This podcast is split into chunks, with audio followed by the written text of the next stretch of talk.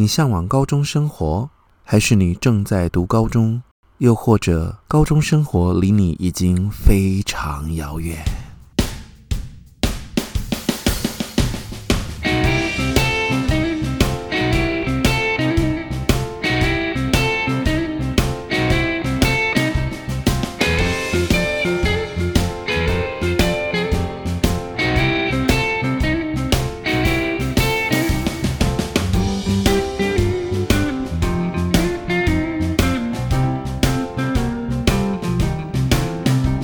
欢迎收听李俊东的《借东风》。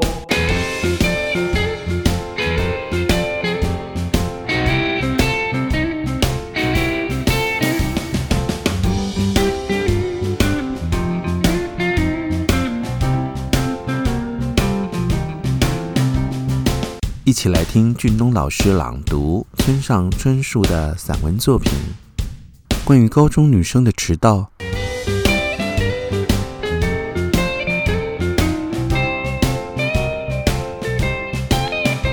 各方面来说，我都是一个对时间一板一眼的人。只要不是忙不过来，约定见面的时间都不会迟到。可是以前并非如此啊！我在学生时代有迟到的恶习，让别人等我也完全不以为意。踏出校门，自己开始做生意之后，有了要求别人绝对不可以迟到的立场，本身迟到的毛病也就彻底的根治了。这是因为提醒别人不可以迟到，但是本人却迟到的话。这种人说的话久了就没有人想要理会了。虽然不能够因此类推，不过我个人认为，当学生的时候再怎么样迟到也没有什么大不了的。到校时间稍微晚一点，无聊的授课开头部分少听一点，并不会有什么损失。种种必须矫正的毛病、坏习惯，出了社会再改就好了。我偶尔会去投诉的室内旅馆。从窗户往下望去，一眼就可以看到女子高中的正门。早上醒来冲个澡，吃过早餐，休息一会儿，差不多就到了这所高中的到校时间。可以看见成群结队提着黑色书包、身穿水手服的女孩，陆陆续续地从路上走来，被吸入校门中。若是继续看下去，女孩们终于开始小跑步从路上赶过来，最后命运的钟声响起。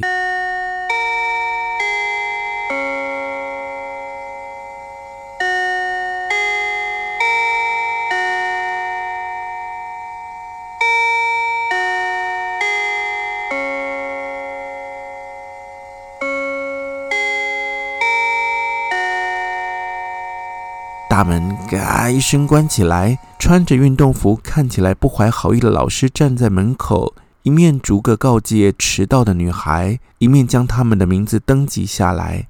可是其中必定会出现打着“怎么能轻易留下迟到记录呢？”这种主意有斗志的女孩。这些孩子躲在校门附近电线杆后面观察状况，抓住运动服老师注意力转移到别处的那一瞬间。有如脱兔般穿越马路，冲到邻家的围墙边，利落地贴着墙溜进学校，然后翻墙进去，啪啪拉拉裙摆，若无其事地走进教室。这是勇气、判断力、体力三者缺一就完全办不到的惊险特技。看到这一幕，在旅馆四楼窗边的我也不由得为他们鼓掌，然后一整天都会在愉快的气氛中度过。所以啊，我特别喜爱能够俯瞰那所女校的旅馆。